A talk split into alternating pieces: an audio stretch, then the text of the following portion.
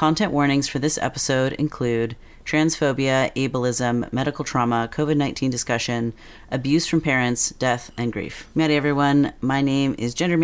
I use they, them pronouns, and I will let my wonderful guest introduce themselves.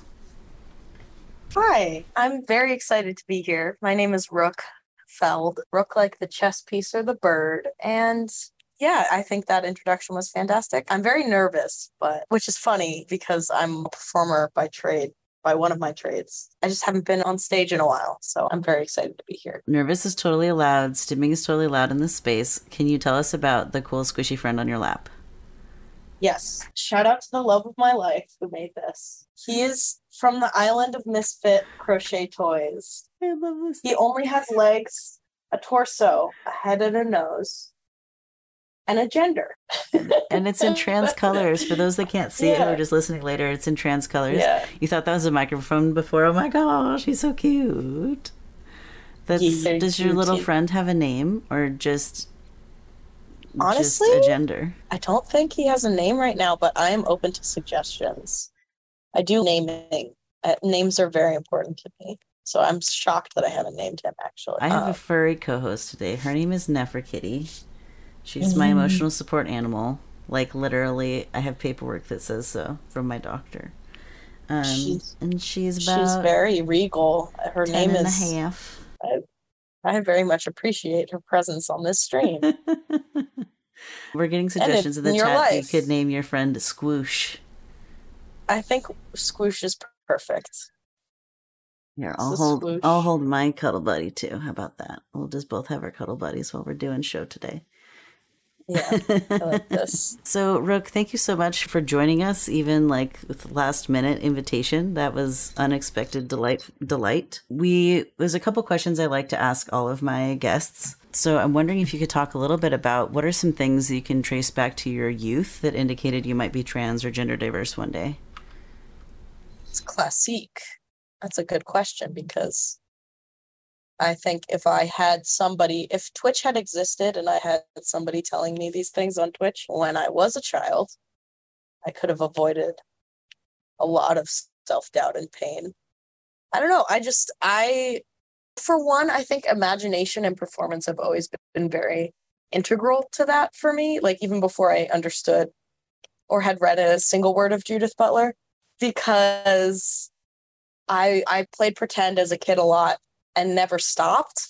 And when I was playing pretend, I would I was never a girl. Mm-hmm. I was always one of the other one of the other characters in the movie that we would be emulating, or a character I would make up. And often they would not even have a gender; they would have some kind of they would be some kind of extra human entity.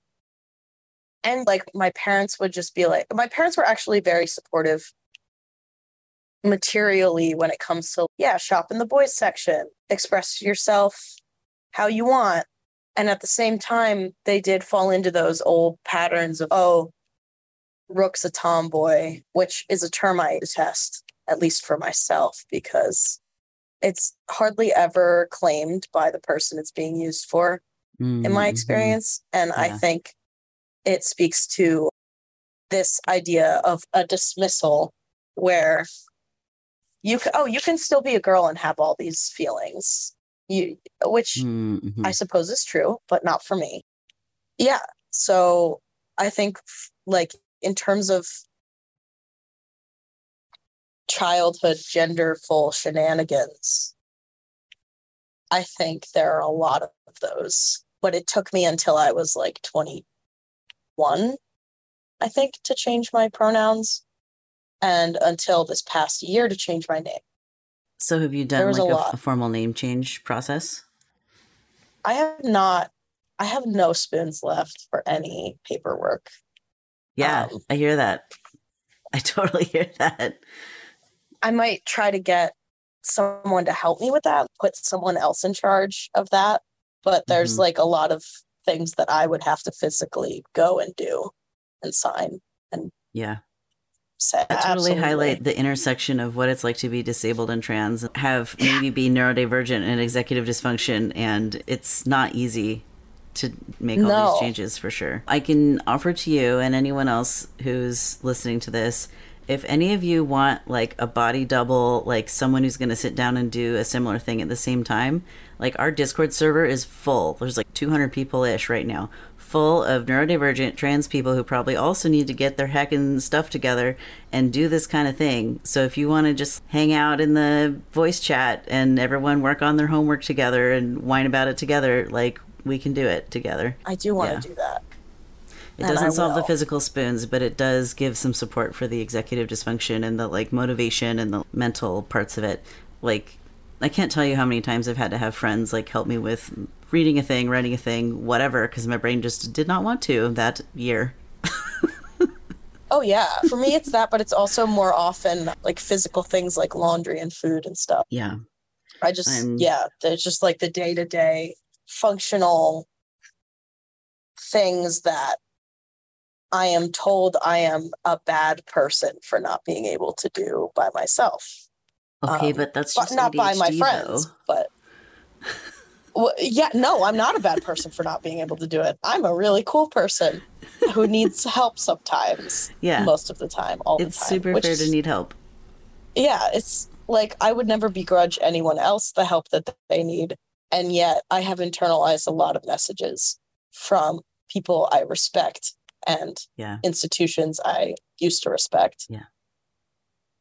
It takes time to decolonize that stuff in our own minds. Yeah. That's exactly right. Yeah. We, I'm sure there's more to say about that, but my brain is It's that's what I got okay. for now. That's okay. I think that being in a community of fellow folks with executive dysfunction can normalize that stuff. Like for me, Yeah. it's so helpful to remember I'm not alone. And I don't know, I feel like there's also like this generational depression because of living in late stage capitalism. Like, of course, we're all anxious and freaking out. The world is literally on fire. like, of course, we we can't get our laundry done. Have you Right, seen the and- climate? Like, Did you? I have to put in my three hours of climate dismay today. I can't do that yeah, thing you asked me to do. yeah. No, but yeah, actually, two of the friends who are in chat here today, we were talking about the other day. Someone posted a link that was like, one of these big medical institutions that we're talking about is now advising all doctors to screen everyone under the age of 65 for anxiety. That's reasonable. And I'm like, yeah, that sounds about right. I am Yeah. not surprised by that. I would be surprised if we did we weren't all stewing in anxiety at this point. Yeah, Um, yeah. not all of us. Some are- of us. There's definitely someone out there who's perfectly neurotypical, but I've never met them. The mythical neurotypical. Yes, Maybe. yes, Maybe somewhere. somewhere. It's my dad. That's your dad. I hate that. I hate it. He's not though. He just thinks he is. yeah, life. Yeah. Um, this is so much fun already. So, in case you all didn't know, our topic has about we've got four or five topics today, so we're just gonna bounce Yeah. around like we do. But I promise, I have entire categories with titles, so we might do some things in order. But We might. We'll see. but as the sound command says, we're queer. We do what we want. Yes. Okay.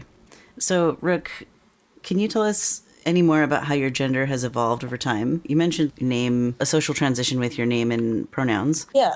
But I don't know, maybe there's more about the interior journey or experience or what it's like being a trans adult that you want to speak to. But it took me meeting other genderqueer people to understand that.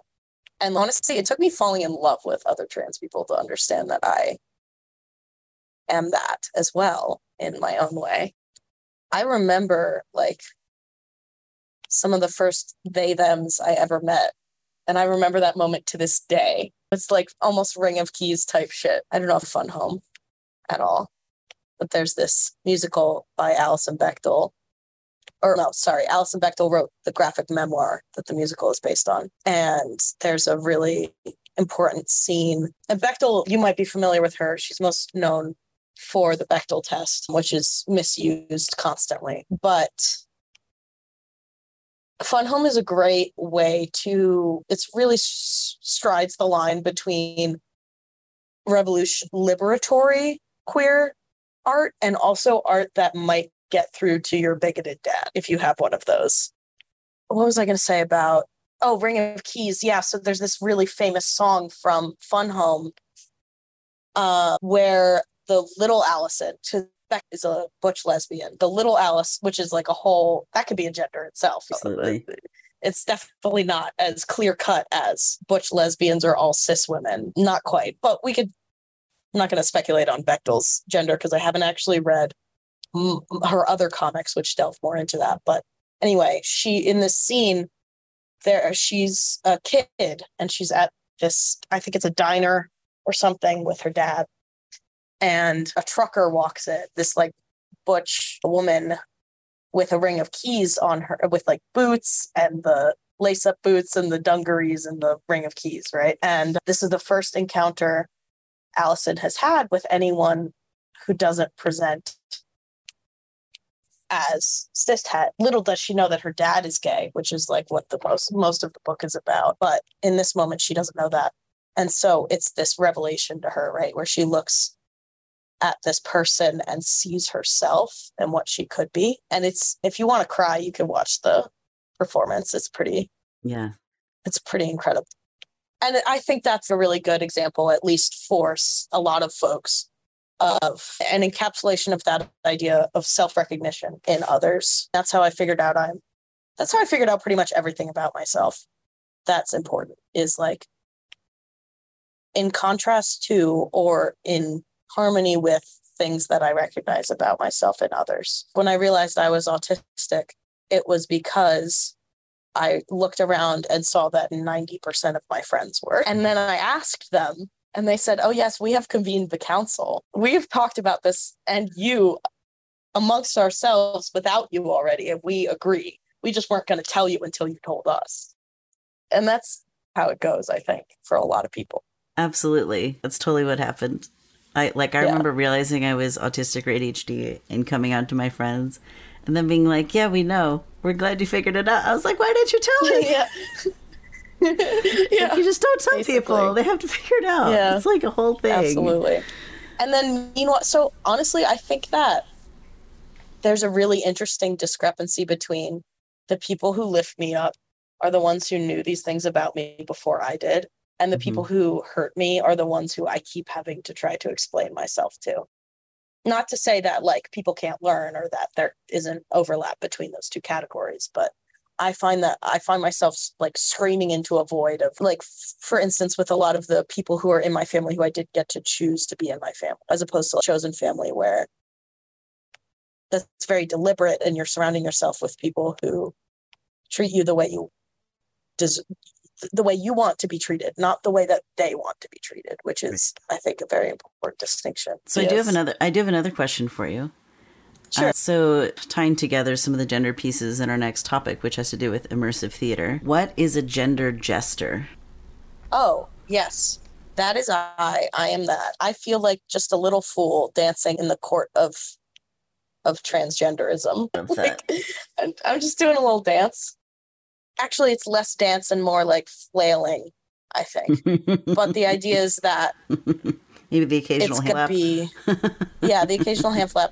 It's gonna be I'm gonna be juggling like two balls, and they're all gonna they're just gonna fall every time. I'm gonna just drop them all the time, and I'm probably wearing a mask, a different mask every day, and I have jingly bells on my shoes, so you always know I'm heading around the corner. Is That's what a gender, gender gesture is gender gesture your gender identity today? Yeah, yeah, sure. We'll do that, or we'll do hibernating polar bear. Nice. Uh, we have a Um, question from the Twitch chat. yeah. Um, Jake and Bakery asks, "Do you consider yourself to be gendered, and what do you think that means?" Oh, that's juicy. I do. I think mostly what that means to me is that I am gendered by external forces every time I leave the apartment, or even when I don't leave the apartment. Yeah. because all my paperwork has my dead name and everything. Every interaction I ever have with the medical system involves consistent misgendering and dead naming. Yeah. yeah. And I don't have to explain this to you, my friend. I'm actually I'm speaking to my friend in chat, Jake and Bakery. I don't remember if you use the word non-binary, but we are both they thems. We don't get the luxury. I won't say luxury, but we don't get we don't get the opportunity to ever pass because which is like a whole can of worms, of course, but I would love it if I could go out and then and people would call me they them, but they don't. And so unless they're trans too, then they will. yeah. Which just comes back to this idea of community. That's like a constant negotiation of like how do I want to correct them? Do I want to stick my neck out when I just know this is going to happen 50 more times tomorrow?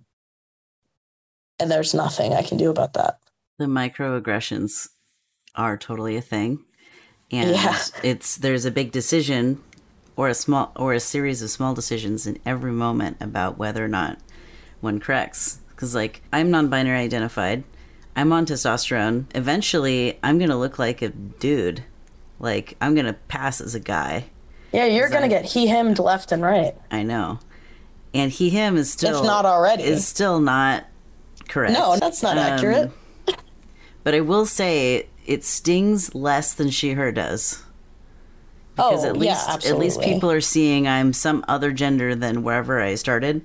And it may only be right. me who realizes that. I've heard trans people who pass talk about like telling someone they're trans and then getting misgen like someone's trying to actively misgender them but then genders uh-huh. them correctly because they pass yeah. so well.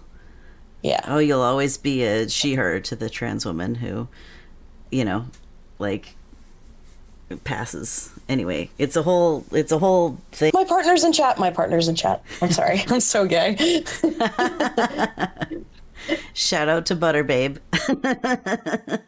I think that's i think that's my partner. That's their that's one of their handles i believe. Uh, but yeah i to answer your question jake and bakery i i yeah i guess i've never really thought about I feel like gender is more something that I wear as opposed or that I do as opposed to something that I take on in reality, as opposed to like the false being gendered is not usually a good thing for me. It's not, it doesn't feel good because it's usually somebody else doing it and they're doing it wrong. I'm kind of like, give me the remote. Don't look at me. Basically. And I, yeah, I I guess that's what I have to say about that right now. So tell, I would like to pivot a little and talk about immersive theater. And just for folks who've never seen the show and don't really know how it works, usually we'll take one or a number of special interests of the guests and talk about that and then look at it through the lens of gender and transness. So let's talk about immersive theater. How did you how so you do immersive theater and late 2019, early 2020, the world changed and everything had to go online or stop happening. And so yeah. I'm curious how did the start of the pandemic impact your immersive theater that you do? What does that all look like? So it's actually, I was in a very interesting position where most of the theater I say I call it theater, and I did have a couple things planned where they, it was going to be live and it was going to be in a theater, and there was going to be a physical component. Oh, what actually is immersive theater? That's a great question. Oh, I know. I'm not okay. Yeah, I'll back up. I'll back up a little bit. We'll do that first. I certainly won't try to define it all by myself. I would say it's a genre of no, it's a form of theater that involves casting the audience. In fact, we usually don't even call the audience, at least in my experience, we call them participants because they have roles to play in the world of the show. And often their actions and the way they interact with the performers and the world will change the show. And that's part of the whole fun of it. The classic example would be the most famous example I would say would be Sleep No More in New York City. This mm. is a immersive production of Macbeth, very successful, set in like multiple stories. And my, I've never seen it, but my understanding is that you are wandering throughout. You, everyone wears a mask in the show, all the participants, and they have free reign to walk. They just can't speak, and they they go around the different levels, and there are different scenes playing out concurrently. So you're one of the things about immersive theater that I love is that you're never going to be able to experience the totality of a show as a single person on a single performance because it's always going you're always going to miss something or and find something else and Yeah, and, and in all the rooms at the same time. Exactly. And that's also what makes a good game for me, which is something we can come back to.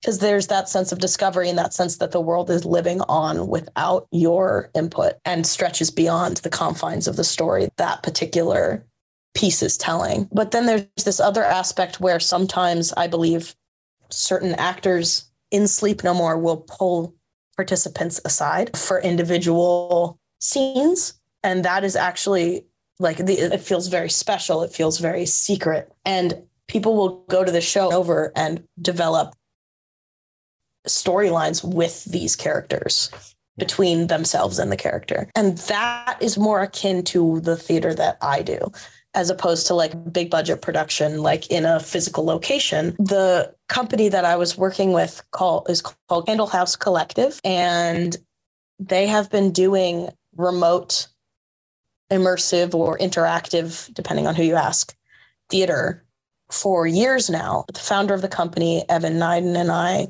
went to college together. And we started then, and I started as an actor. And over time, I became more of a, a writer actor. And I've done a few shows with them, and all of those shows, aside from like a couple, are over the phone. So, to answer your original question about how did I move my immersive theater online during the start of the pandemic, I didn't have to because it was already there. Oh, cool. It's the typical setup is if you buy a ticket to a candle house, you're get you choose a start time and you're given pretty sparse in preparatory preparation instructions. And then you are simply just one person on the phone with the performer or performers for about for however long the show is. And so my show, I call it my show because it's very much my story. And but I did co-write it with Evan and I originated the role and played myself. This show is called Each and Every. And it's like one of my proudest achievements for sure. I ended up performing it over a hundred times because one ticket is one performance. So this is another way that capitalism thwarts us because there's no way to make money doing that and that's part of why i'm not doing it anymore is mm-hmm. because i, I it was exhausting to perform this piece of my soul over and over again for very little pay Yeah. and it's just not it's not scalable it's not commercial at all it was critically acclaimed Yeah, can you tell us? So you actually you won an award for your show. I did. How did that happen? I didn't even know that. Like they did this, those This is a for immersive category theater. for immersive theater. Yeah. I didn't know that was a thing. I would love to hear more about that whole thing. Yeah, so there's a there's an organization called No Proscenium. A proscenium is the front of a traditional stage. And so when you have no proscenium, that's that idea of the fourth wall not being there. I think it's a very clever name.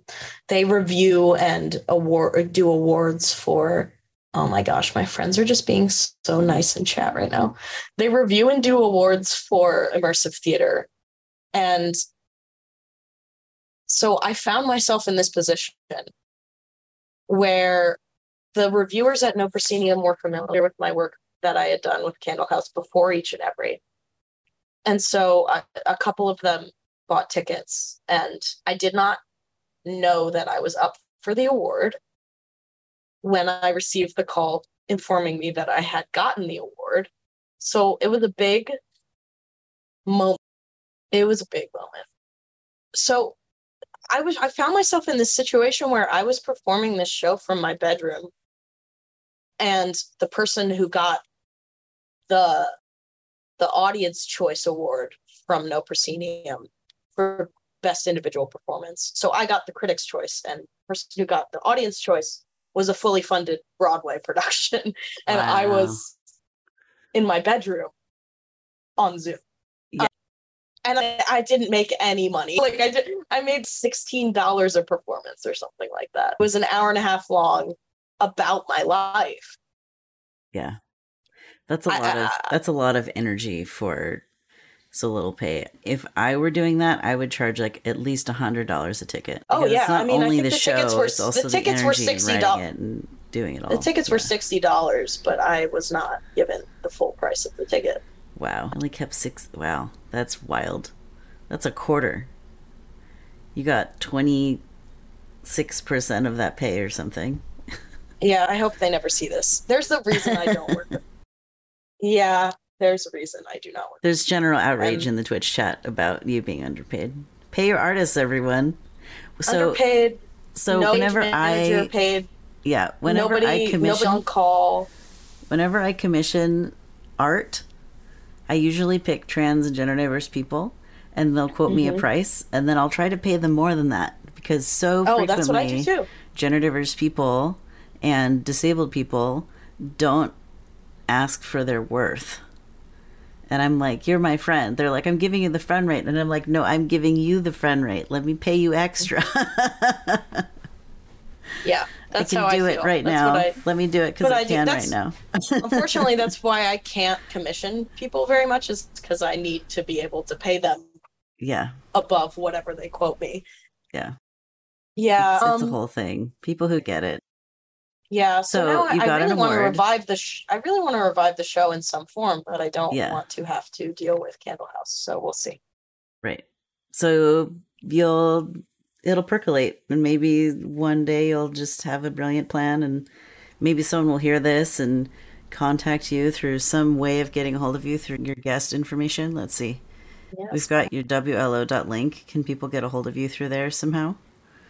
They should if they follow the breadcrumbs. Okay. There's also uh, you also have also a Twitter and an Instagram. DM me. Yeah, they could DM me absolutely. I'll put um, that in the chat. It's also in the show notes, everyone.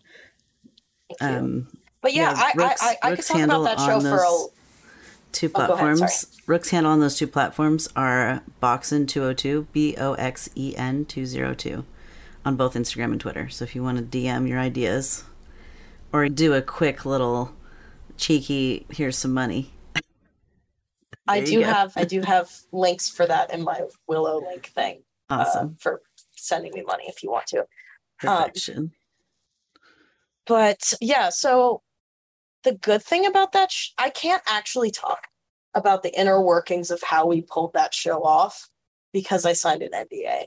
Um, and there, uh, to be quite, to be fair to Candlehouse, there are there is no other company doing what they do as well as they do it. And there's a reason, there are several reasons for that. Some of them good and some of them bad. But suffice to say, I did know who bought tickets ahead of time. Oh, that's good. Yeah. My In next question of, was just going to be like, what's their moderation container? I can imagine if someone knows you're an actor doing this, then if you're trying to not like deal with this stock? There has to be some oh, moderation yeah. plan. There's, there's no there. There was definitely not for that. Heck, there was safety protocols in terms of, and I can't get into specifics, but in terms of being able to stop the show or have performers be able to control the environment. There mm-hmm. were measures in place for that, not nearly enough. And the emphasis, the focus was always on the participant and not right. what I needed. That's really I mean, true. I had to advocate to not perform the show twice a twice a night. I was performing the show twice a night, every other night, uh, for months, and I had to be like, I had to convince them to to bump it down to whatever it bumped down to, and I had that was just one instance of me having to do some serious advocating that I didn't even have the bandwidth and shouldn't have had to do the first place. And it sounds like doing a show like that, especially twice in one day, that probably cost a full day amount of spoons. It More would than it would cost me yeah. It costs more than that. You I was the going next into day to spoon debt. Yeah, I was going into spoon debt absolutely. every single day. Yeah, but the thing about that show is that I still love it and I still feel like even after all that, I'm so I would not change if I have to take all of that with the show, then I won't change anything. Now that I'm more in control of my art, I will change things. Yeah. But I wouldn't wish that experience away because the show is about music, grief, and the golden record. Do you, do you know what the golden record was? I don't. I don't know You what the familiar golden with record was. the, uh, the Voyager probes, the space probes that NASA sent out in the 70s? This might ring a bell, it might not, but they put these two records on the probes that were essentially functioning as mixtapes for aliens, should anyone ever find the probe outside our solar system. but they're like vi- like vinyl records, maybe made of gold. A lot, Like- yes, yes. A lot of people think they were vinyl. They were actually like a more complex. They were like some kind of metal, and they were the information was encoded on them. You couldn't play them on a record player, but they were called Huh. the records, and yes, they were gold. Yeah, Huh. and etched on the outside was our location in relation to seven different nearby stars and various like math equations and stuff. It was just like a very flawed, it's like a, fascinating. it's like a message in a bottle situation. Yeah, but they let the writers of the message be like the elites. Like they didn't. I like Carl Sagan. So there's this the, the thing that a lot of people know about the records is that, that Carl Sagan and his wife, his future wife, fell in love while making them, which is cute. But also the people who made the record, it was like a small team put together by the UN and NASA, and they set out on this absolutely foolhardy mission to represent the universality of humanity, which is just a really bad idea and arrogant and impossible. So I'm in this like zone where I am obsessed with this piece of histo- history and also with the idea of first contact and music uh, because they put music on there. And then I also have huge critiques. And so the show is my attempt to do it better where we're going to have a bunch of individuals try to represent themselves, not humanity, but what is important to them as people, as individual persons. Yeah. And I will do the same. And so the phone call is the idea is the participant is a volunteer for the etc helpline which is the helpline for life's everything else and i'm calling in with a problem that I need help with. And over the course of the call, the problem becomes clear that I there's that I actually have several problems. one of them, the main one, the surface one, is that I want their input. And so we I guide them through choosing songs to put on the record from their library that songs that are important to them. And I kept a huge we kept this big playlist. We still have all of them. And then we would listen to them together. And that would be our gateway to discussing the memories and emotions and the significance of those tunes for uh, they would choose one and then I would choose one. I love that. Yeah. And it was basically me, it was parasocial central, right? Because it, it was these people by the end of the call, almost without fail, felt like I was their friend because I would offer them vulnerability and every single one of them would respond in kind. And I learned things about them that in some cases they had not talked to anyone else about ever. In other cases, they were things that I related to or things that I couldn't fathom or things that, you know, because I was talking about, because at the core of the show is not actually music or aliens or anything like that. It's actually about my best friend who died when we were 18, Luke. And it's in some ways every piece of art I ever make is about me trying to introduce him to people who will never get to meet him and trying to like not let the texture of his presence fade. But this is like a very beautiful and impossible task that I will be at the rest of my life. And so when people heard that and I told them about him and all these stories and these and it, was early on in the show that I that his death was introduced as a an afterthought almost. I would just throw it out there and then continue barrel on.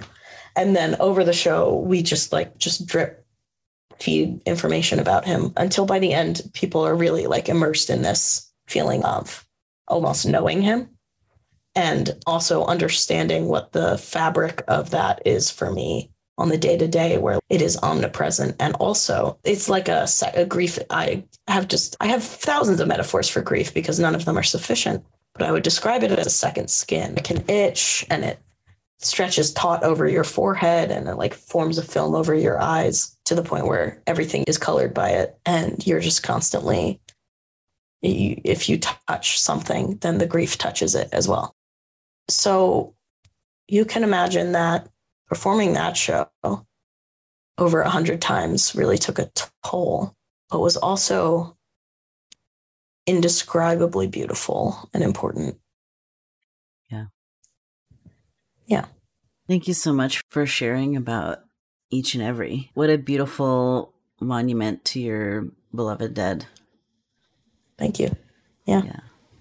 You know, it's possible by the time this is in the audio version of the podcast, it will almost be Samhain because it's about a month from when we record it live to when it's actually published. So timely. We, we could dedicate this episode in memory of your friend. I would love that. Thank you. Yeah, I would.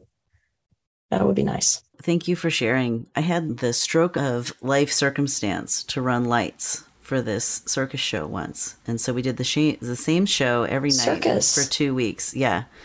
Yeah, I have. It's like a little independent circus in big town nearby, and it's it, Luke was a circus artist. So. Oh, I love that. Yeah, I I had gotten a concussion. I couldn't do my day job. I lost my housing because my I gotten broken up with that summer, and so all my housemates thought I was had lost my mind because frankly I mostly had, and so it was like the lowest point of my twenties. Everything was terrible my brain wasn't working. I had no income and nothing to do. And I was like, it's December, it's dark. It's time to join the circus. I need to find something to do so that I will keep waking up and getting out of my bed. And by some combination of things, I I have a friend who was performing in the show and was like, "Hey, we're looking for someone to run lights. Do you want to talk to the stage manager or whatever?" I didn't get paid any money to do this. That is sometimes how theater goes.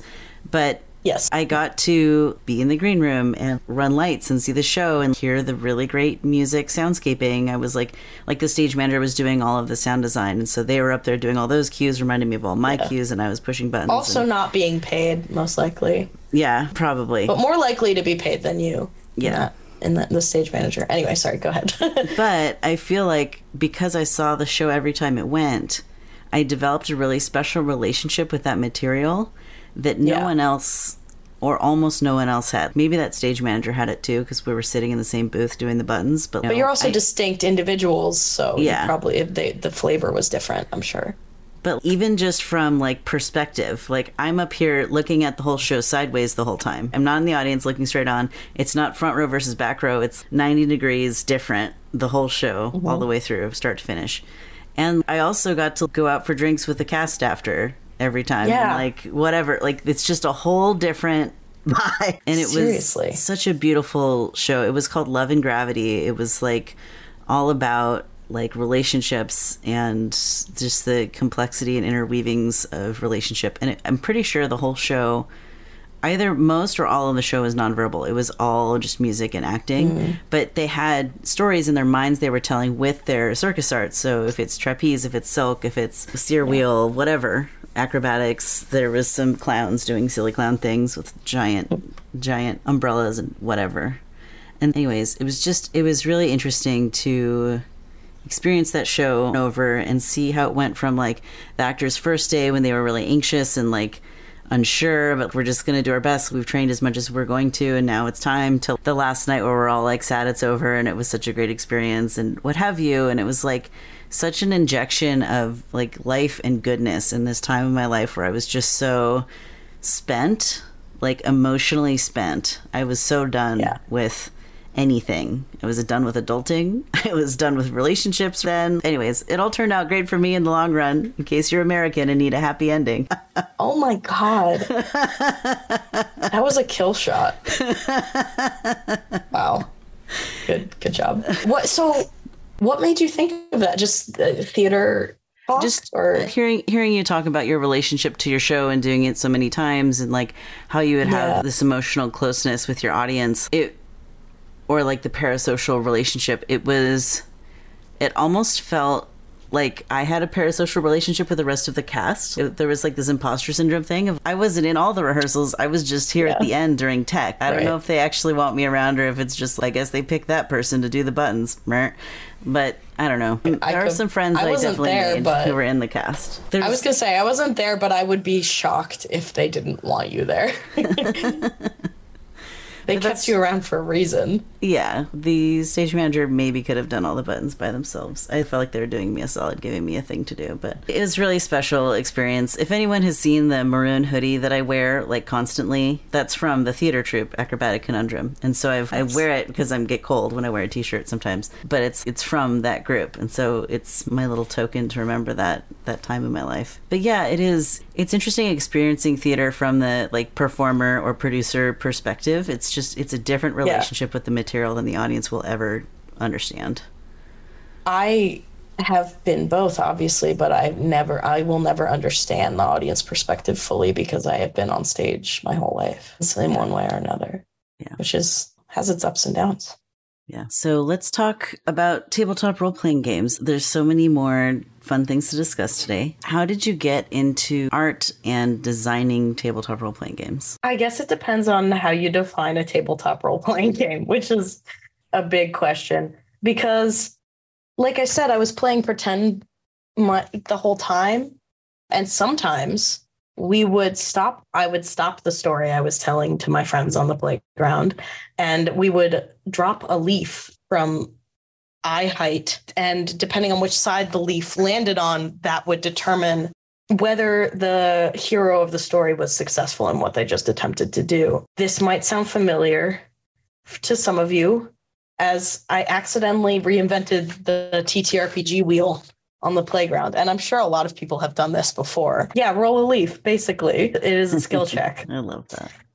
I had no, I didn't know. I didn't know what I was doing. I didn't know what Dungeons and Dragons or anything like that was until later. And then, of course, like a lot of people, I was into D and I, I outgrew it quite swiftly. Actually, probably right away, because right away I threw out the rules. And I was just like, this is the thing I know about. So this is what we're going to do. But I didn't use their world building at all. I didn't care about the book. So I wasn't really playing D&D. I was playing something else and that naturally became let's make games. I can't believe Gary Gygax plagiarized me. Yeah, basically. Yeah, he did. And then and he owes me money. Nice.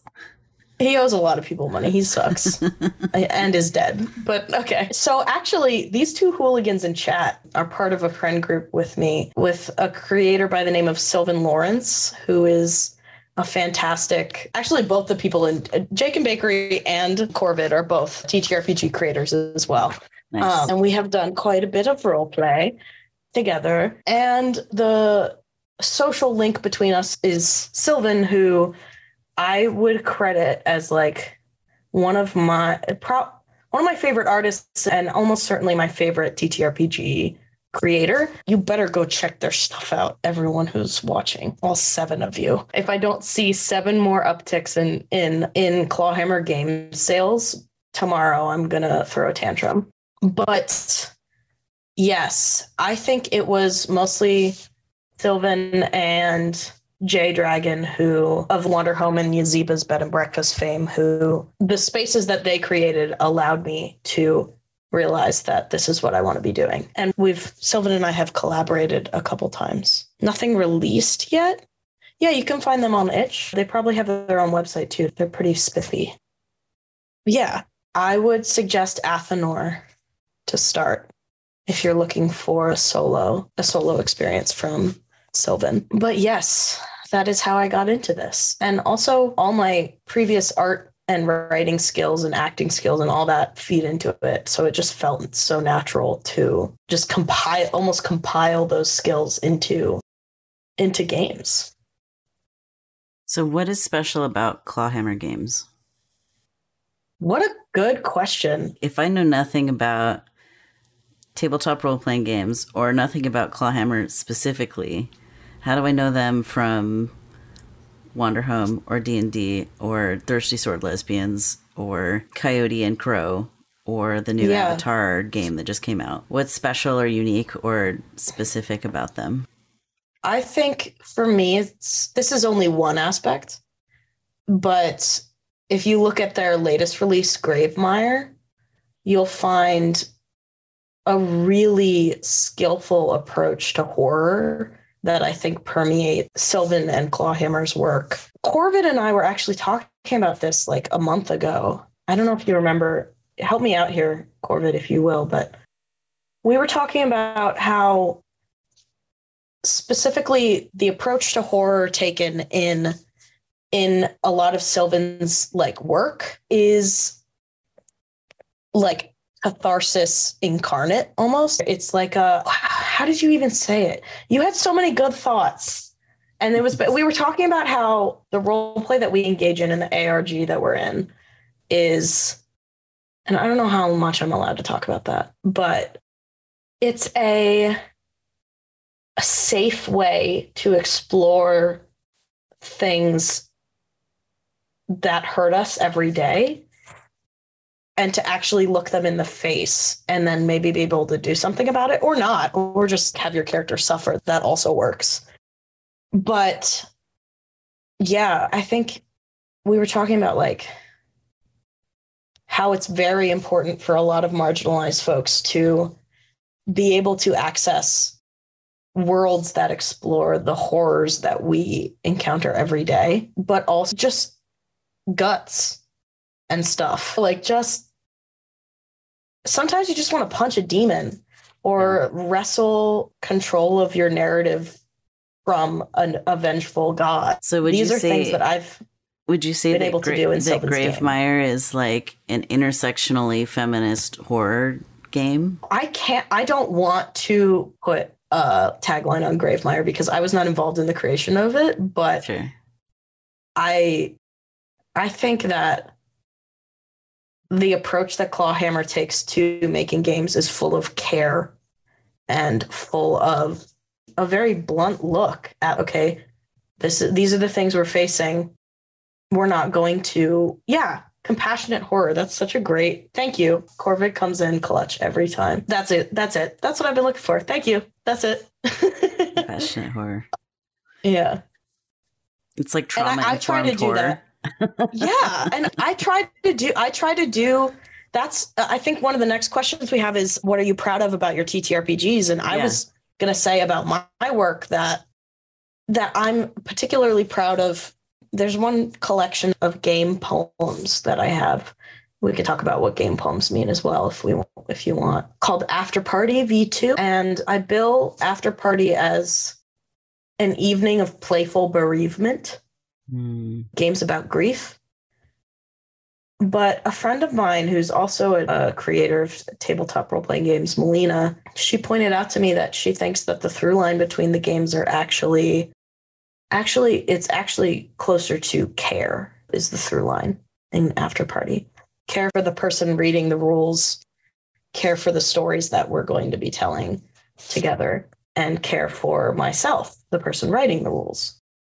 So that's what I'm I, I that's one of the things I'm super proud of about my games is that I think I there's not a moment that goes by in the creation and playing of them that doesn't involve just like a huge emphasis on accommodating and taking care of everyone involved. Yeah. We've had a number of mindful, gender diverse tabletop role playing game writing people on this show. We've had Jay Dragon, who I mentioned to you in the pre show. We've also had Logan, also known as Ink and Stories. And there's something We are- interesting that we are Logan is up to. collaborators. I love that. We are collabor we, so we, we are making a game together. That's wonderful. I Yes. Logan, I don't remember if it was for the trans hecking rage jam. There's a different word in the middle there, or something else. But Logan has made one or two like trans men are hot flavored tabletop games. I illustrated that game. Oh my god, I love that. I The did- illustrations I were did- so I great. Real, oh my god, thank you. I, love them. There's so much like wonderful body things happening in that. It's that's so We did a lot of diverse and great. talking. Yeah. we talked a lot about actually what I'm really proud of with those, besides what you already mentioned, was the angle, the choice of the above Yeah. the bird's eye view angle. Yeah. And that was my decision too. And I did have to explain. I Logan was like, "Oh, I'm interested in why you think we should do that." I was like, "We're going to keep the angle consistent. We're going to change everything else about the people involved in the horizontal tango going on." Yeah. and we're not going to it's just going to be very there's not going to be any bells and whistles when it and it's they're just going to be like in full view basically there's zero shame in those drawings I love Um, it so much. yeah i really liked that that was my first game that i released on I Twitter love on- that. on I had no idea. yeah so it was yeah just like, you know who you'd like is Logan. those brushstrokes are mine That's so Um, great. but yeah i draw erotica because i got tired of drawing clothes Wonderful. And then I was like, this is how we're gonna, this is how I'm gonna learn how to draw bodies interacting. I was drawing fight scenes. It was pretty, uh, it was a pretty easy transition. you decided to uh, be a lover, not a fighter. Poor Canola stuffs. You could totally do both. It's fine. yeah.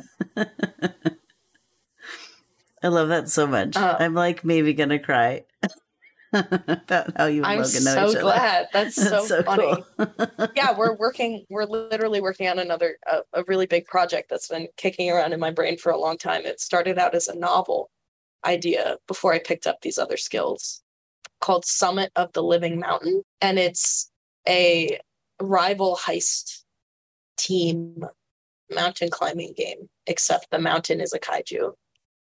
oh my gosh. Yeah, like the mountain is its own ecosystem. The teams have conflicting goals, and also the characters have these I don't know what we're gonna call them, but leave levers where it's like if this happens, nobody else knows this, but if your this other character who is your character's ex says this, then you have to switch sides. Or you have the opportunity to switch sides. Or you gain this skill. There's like lots of character driven explosive stuff going on there. So yeah we're very excited about that. And my partner is illustrating it. I love that. yes corvid heist kaiju game. I forgot to tell. Corvid is our resident pacific rim expert. I forgot to tell him we were too So busy fun. playing momado's lighthouse game making up making up gay shit. You have no idea. You have no idea.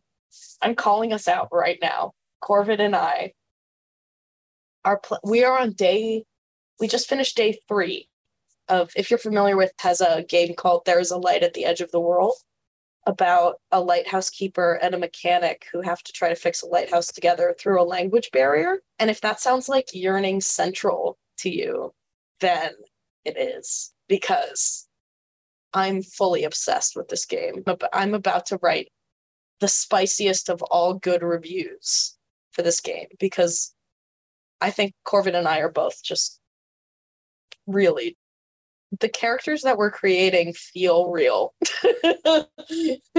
and I don't know how Momados did that. There's some kind of alchemy going on. But yes, I would highly recommend that game as well. So many great game wrecks. Yeah. Yeah, Corvid, all her layout and design is also amazing. You're right. So, what are game poems? You mentioned those a minute ago. Yes. So as far as I know, a game poem game poem was a term that originated out of Norway, the Norwegian TTRPG scene. And the idea is in the title if you if you think about like a game that also functions as a poem and is more about tone and brevity and emotion than it is about like mechanics and rolling dice.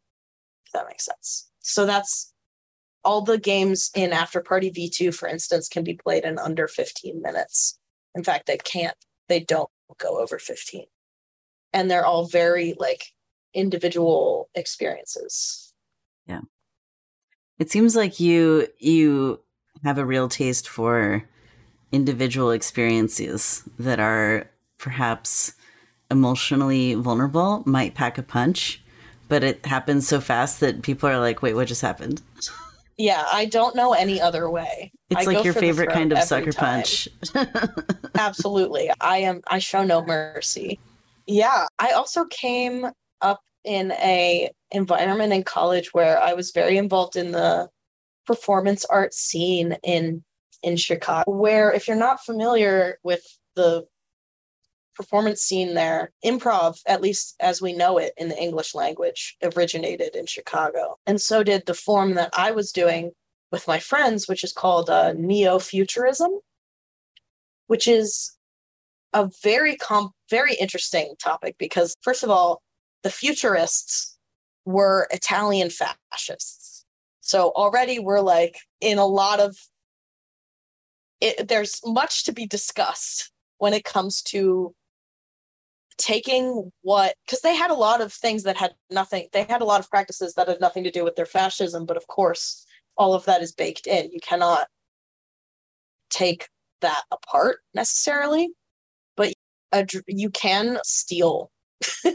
You can steal as long as so what futurism is and what neo-futurism is are very different therefore that neo-futurism is almost like one of those movements that is a reaction against a previous movement but also heavily informed by that movement of course so i would say that the pillars of neo-futurism are brevity like we've discussed the jettisoning of suspension of disbelief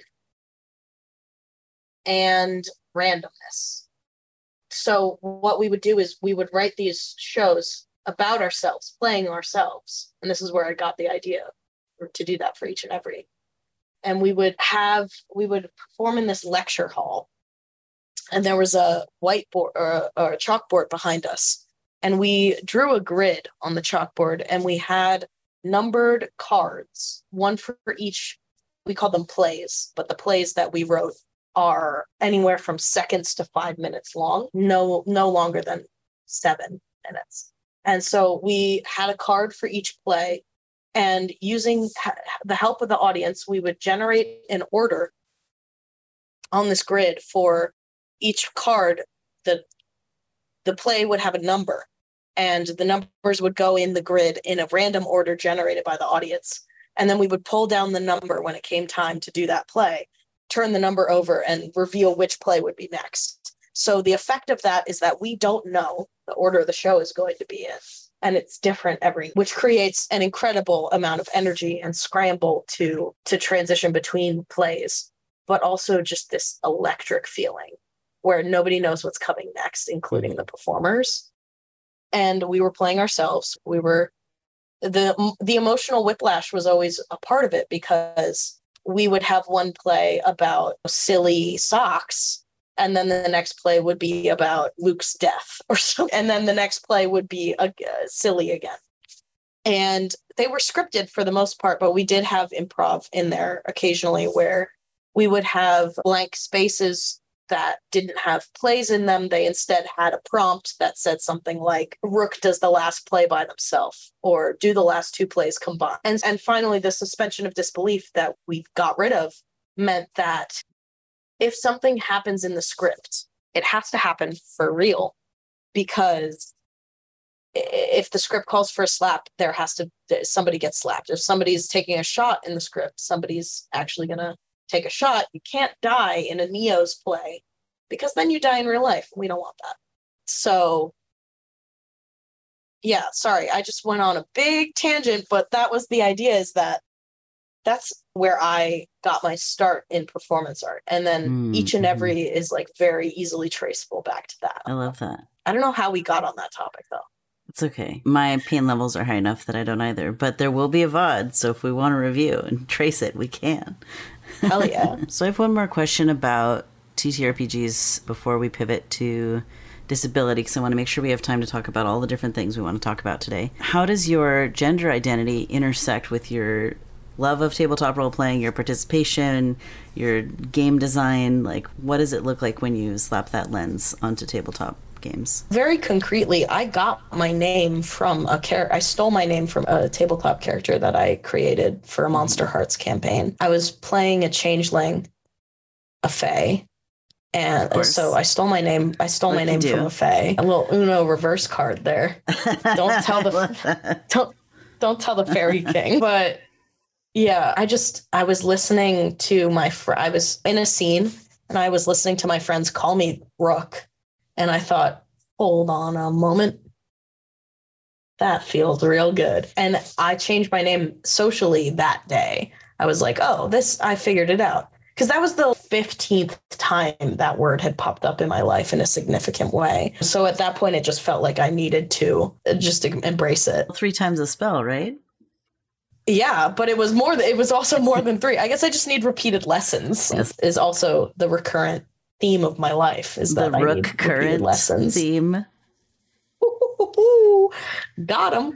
But yeah, I guess gender, like I said, it's something I wear. So, and so are characters for tabletop role playing games. I think there's a very clear through line there. The character I'm playing for Corbin and I's Lighthouse game is a big bear guy who has a receding hairline and muscles and a belly. And I have a belly, but I don't have any of the rest of that. And that's gender euphoria. That's like I get to be somebody that I won't ever be physically. And I get to play. That's how I learn how to make art is how is playing. Eh, there's a reason we call the things we do on stage plays. We don't call them toils, although they are a lot of work. And we also call it role play, right? So it's honestly very similar for me in gender. It comes back to the gender jester thing. Like, I just don't feel the need to take it seriously. I feel the need to treat it with care, but I don't feel the need to to stop playing. Yeah. We're going to do a hard pivot. I don't oh have a nice gosh. Oh, transition. oh, disability. It's time for Yeah, disability. We're going to talk about disability. I saved art for last so we can end on a fun note. Cool. So, how did you know that you're disabled? The even getting to that point is such a journey for so many people, Yeah. including me. Yeah. Again, repeated lessons, really hard, grueling repeated lessons. And even now, I feel like I'm left, I'm in a position where I switched, where at first I needed convincing that I was disabled. And now I need to convince others that I'm disabled mm. because for the most part, it is not visible to the untrained eye that I am. I think it, it, ca- it comes back to that self recognition where I was friends with other disabled people and I read the spoon theory essay. And I also, it took like a bunch of therapists telling me over and over again. I think when it became about reclaiming power and community, that's when I, re- that's when I was actually like, okay, this is who, this is part of me. And it's actually a good thing that I can say that I'm disabled because I would rather have some kind of compass, some kind of framework for how other people are dealing with this. Yeah.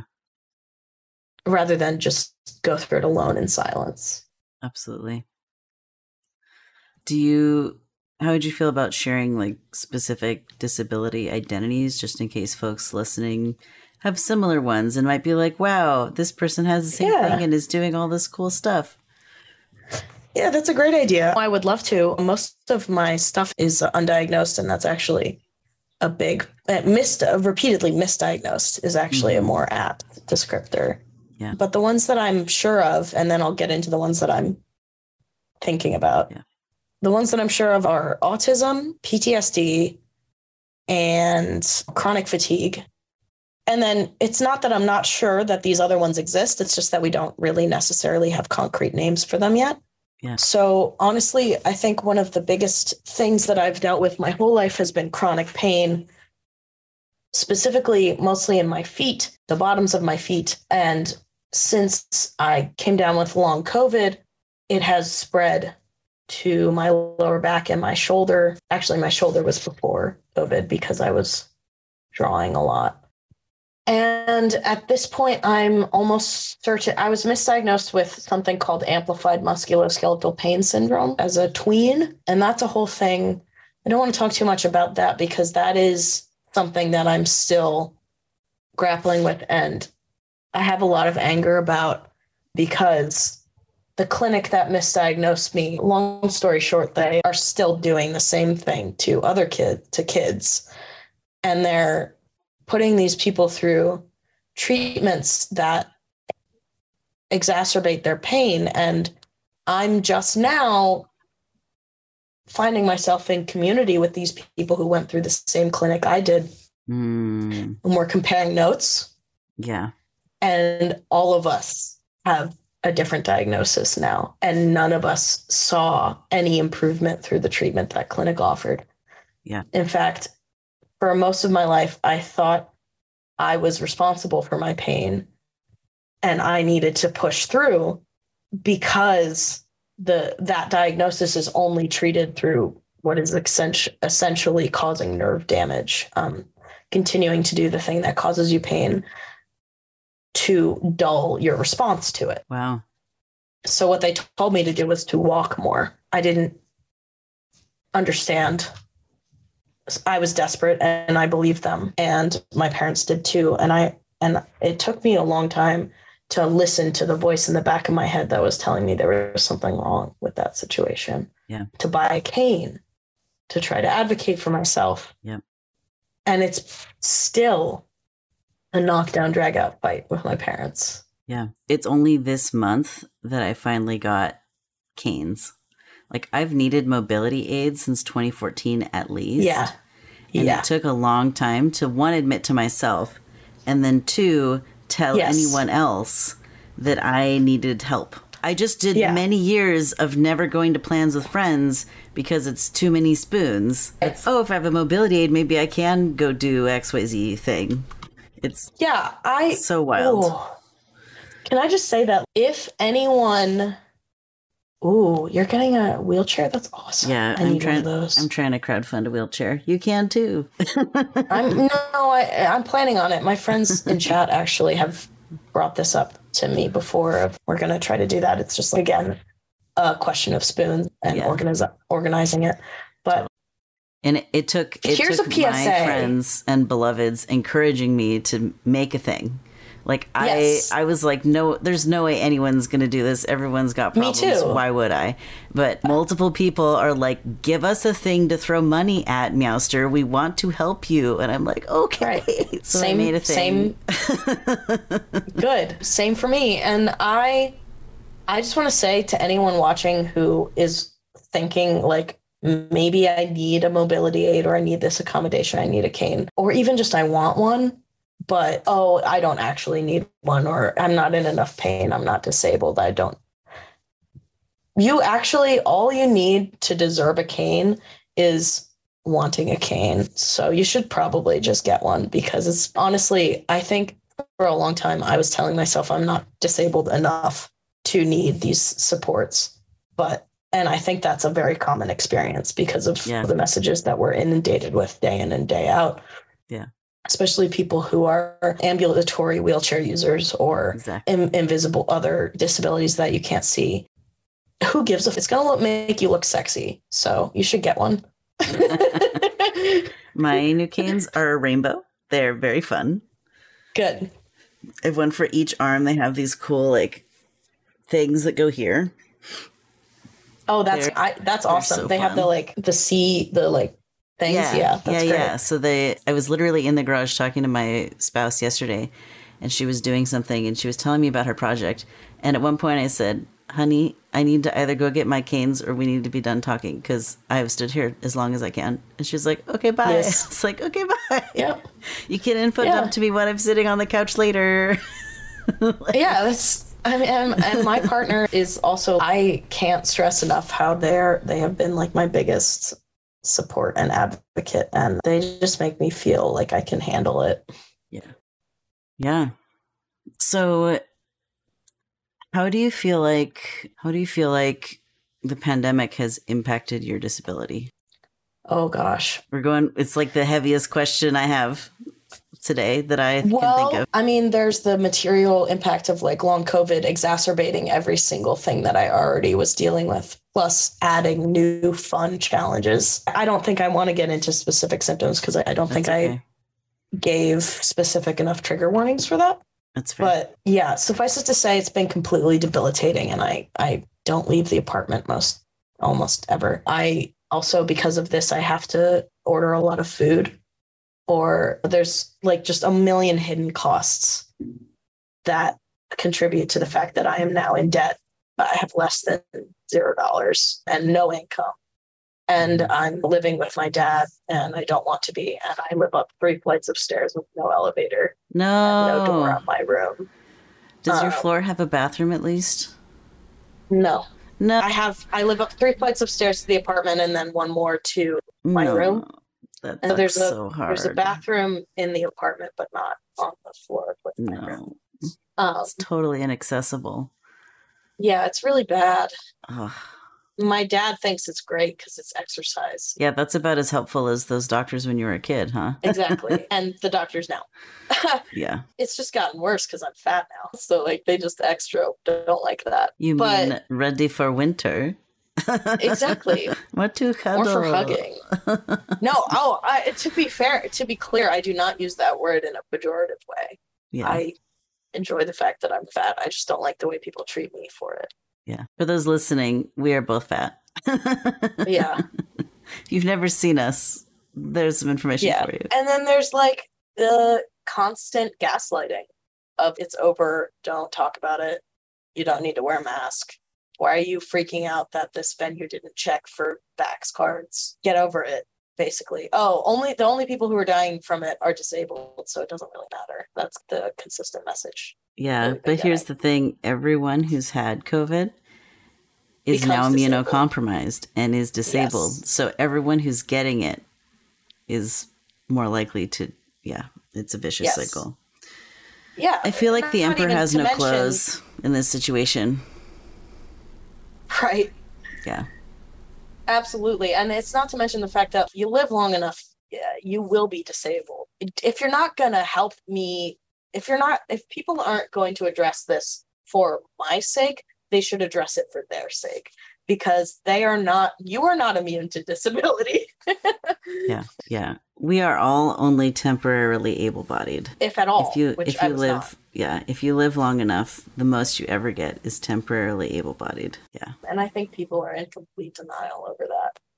Yeah. Because they hate us. And some of it too is the like capitalist overculture that's so focused on productivity. And so if you're not productive, if you're not contributing to the dollar, If you can't work, you're you're seen off, as you know, you're dead weight. yeah, exactly. Yeah. Um, And to be is- clear, that that's not what we think on this No. channel. You are valid No. as heck. Just On as you are, channel- you can contribute zero to capitalism and still be totally loved and treasured. You can sabotage capitalism and be even more loved and treasured. Eyebrow waggles. and you can write cute games and be loved and treasured. and make a little money. yeah, Little A money little- through a little. as a treat. I've made more money through the games than I have pretty much anything else, actually, That's pretty cool. over time. Um, Yeah. And with a lot of luck and bundle and promotion and all that. So, what would make your life easier if people are listening to this and are going, oh gosh, microaggressions around gender and inaccessible stuff is all so terrible? What if someone needs like a call to action? What could they do to make Well, number life one thing- easier? the number one thing for me, and I acknowledge this is not a, most people probably listening aren't able to do this. So it's not on you to do this. But if I had money, maybe like 60% of my problems would get would disappear and then like the f- remaining 40 would get better. Yeah. It's so wild how much of this is traceable back to capitalism and if you're not, if you can't toss me a few dollars, obviously I understand because I also cannot toss me a few dollars. But at the same time, you could you could download my games for free and re- leave a review. I always have community copies available infinitely forever because I don't want people like me to not be able to play my games. If you want to, for just for helping me specifically, there's that stuff. But there's also just, I think, bolstering your community, like getting to know your neighbors type where you, you, your neighbors and also your like digital neighbors. Because honestly, I don't think anyone's going to help us but us at this point. That's been made clear. Yeah. So if you need to do something, do it in community and don't do it alone. Because we're much stronger when we have each other's backs like that. Yeah. Yeah. And for me, that's part of the value in organizing a community like mm-hmm. have. It's like, you know, not only is there the emotional support piece, there's also like direct mutual aid in terms of mentorship, right? We don't always have yeah. the dollar to pass around, but often we have experiences we can share or hey, have you heard of this law? Have you heard of this resource? Have, would you like to sit in a call together and talk about totally unrelated things that are not the hard thing you're going through with someone who understands the hard thing you're going through because it's just right. it hits different when you vibe it with does. someone who gets it. It's there's just a lot of elements of community that I think are so important. Yeah. Yeah. So I really appreciate what you're doing here. Is, is, is pretty much the gist of it. More of this is what's going to make my life easier. actually, I'm not joking at all. This is fully what I need. If anyone listening to this later is interested, I'll put the Discord link in the resources pile this week. I don't always put it there because it feels too promo-y to put all the things always, but but I'll include it this week. So we've got a wonderful little community. We'd love to have you. Yeah. So, okay. I'm just going to ask one art question because then I still have my three regular closing out questions to ask. Okay. So I'll, I'll keep it brief because I, I am the battery is draining. okay. So you mentioned that you are really into collage right now. Can you tell us more mm-hmm. about what you love about collage as a visual art medium? I've always loved the idea that like ethical theft and then repurposing junk to make art is eh, that's just my that's totally my jam. So collage in the visual sense but i also mean collage in the just taking old shit that i made or old stuff that other people made but mostly stuff that i made and creating mosaics and pieces with that both in terms of audio, but also in terms of some of the theater stuff, some of the writing and performance stuff I'm working on is just re is, is essentially a remix of past things hmm. with a fresh perspective where it's I'm older, wiser question mark, but also just I've absorbed like a sponge so many more, so much more art, so many more friends stories. And that's why i keep revisiting stuff and, and cutting it up and gluing it back together again. And also, I'm trying to kick off this project at some point where I work very closely with an individual trans person who wants a collage made of, of them to represent what gender euphoria is for them. Oh my gosh. So that's so great. I've already done this for myself. Thank you. I've already done this for myself, but I want to try to get the word out that I'm doing this at some point because I really want to offer this on a like a sliding scale where yeah if you can pay me you're going to pay me but if you can't you're still getting a collage because i think everyone all my trans brethren and sistren and sibling deserve to be able to see themselves in that light. For my collage i repurposed a lot of childhood photos but it doesn't have to be that. It can be characters that people love, or train tracks and a and smoke, or a mollusk.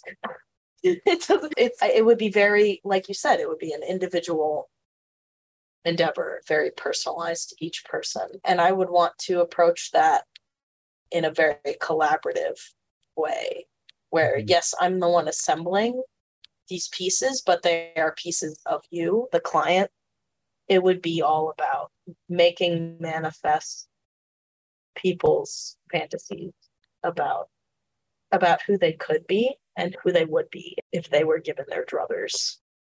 So yeah, that's that's why collage is my obsession right now. I love that. I also so just much. feel like a collage. Yeah, I feel I, I feel like one. Yeah.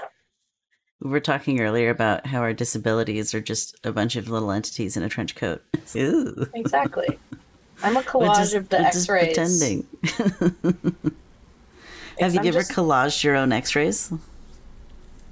No, I haven't, but I keep them around for that purpose. So Someday. yeah, someday. It's on the eventually list.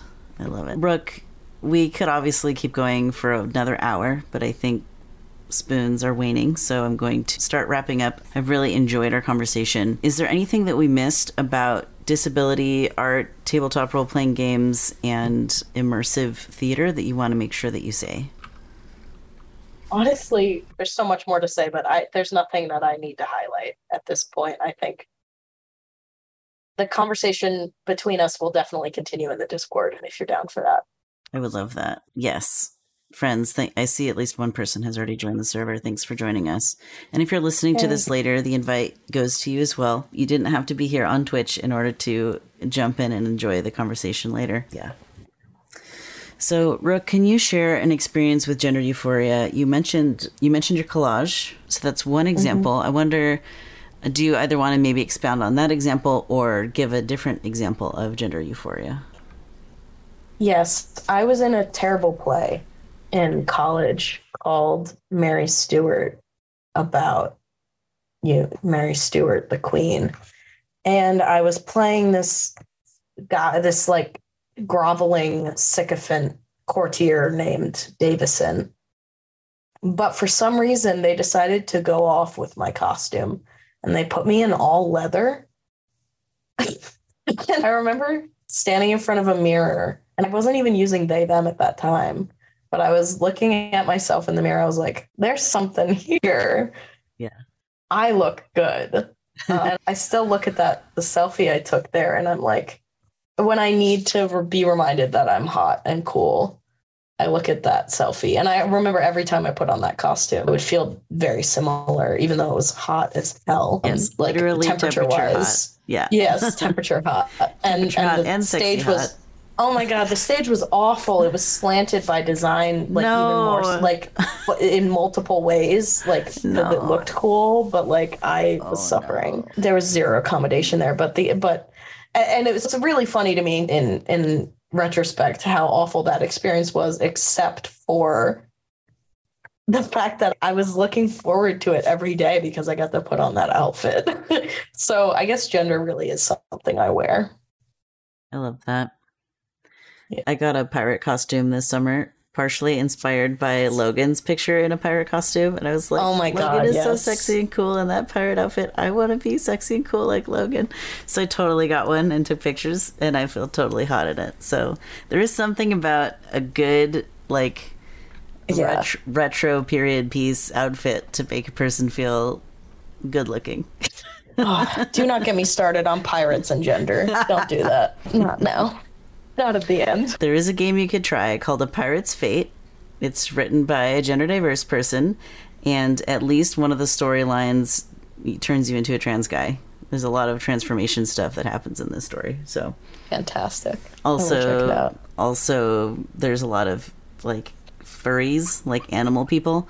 So it's Good. Who doesn't want to play that? It's a great time. I do. I want to play that. TF Wright wrote that game and has been on the show and gifted me a Steam key to play it on stream once, and I did, and it was very fun. I am pleased I get to meet so many cool people with the show. It's like I'm, it's an embarrassment of riches for me. Okay, so my last question is, what would you like to make sure folks know about your perspective on gender and non-binary slash trans issues? I think it's been said, but just I want to emphasize that I'm just one person. And you even said in, in your intro that nobody's a monolith of their identities. No, nobody speaks for the totality of their community. So I, I just want to say if you rec- if anyone who's listening recognize something of themselves in what I said, that's fantastic.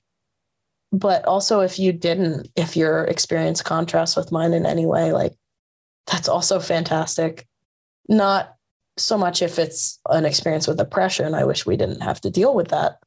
But I guess I just want to note how, yes, I feel like I am a prism refracting the light of everyone who's ever interacted with me. But also, like everyone, everyone is kind of um, beaming out of a very different frequency. If that makes any sense. Like I I don't want to represent anyone but myself. Yeah. Yeah. Thank you so much, Rook, for being on the show. For those of you who haven't seen the promo doing things in the chat, Rook uses they them pronouns and is a white disabled queer artist living on Lenape land. They're also a gender jester.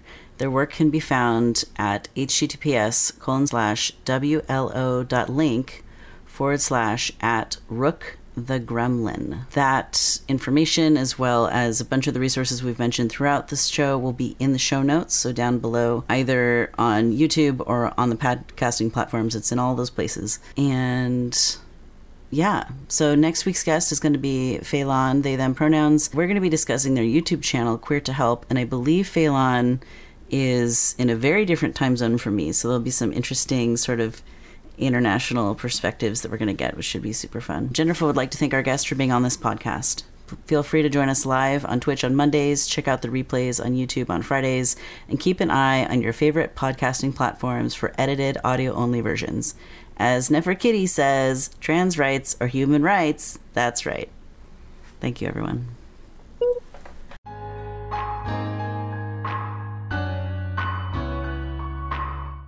Welcome to Gender Meowster Podcast Network. Genderful is a talk show featuring non binary and trans folks discussing various topics and special interests. We kindly remind our listeners that no person is a monolith of identities, all opinions are the speaker's own. This show airs live on Twitch at twitch.tv forward slash gender meowster, and VODs with show notes can also be found on YouTube.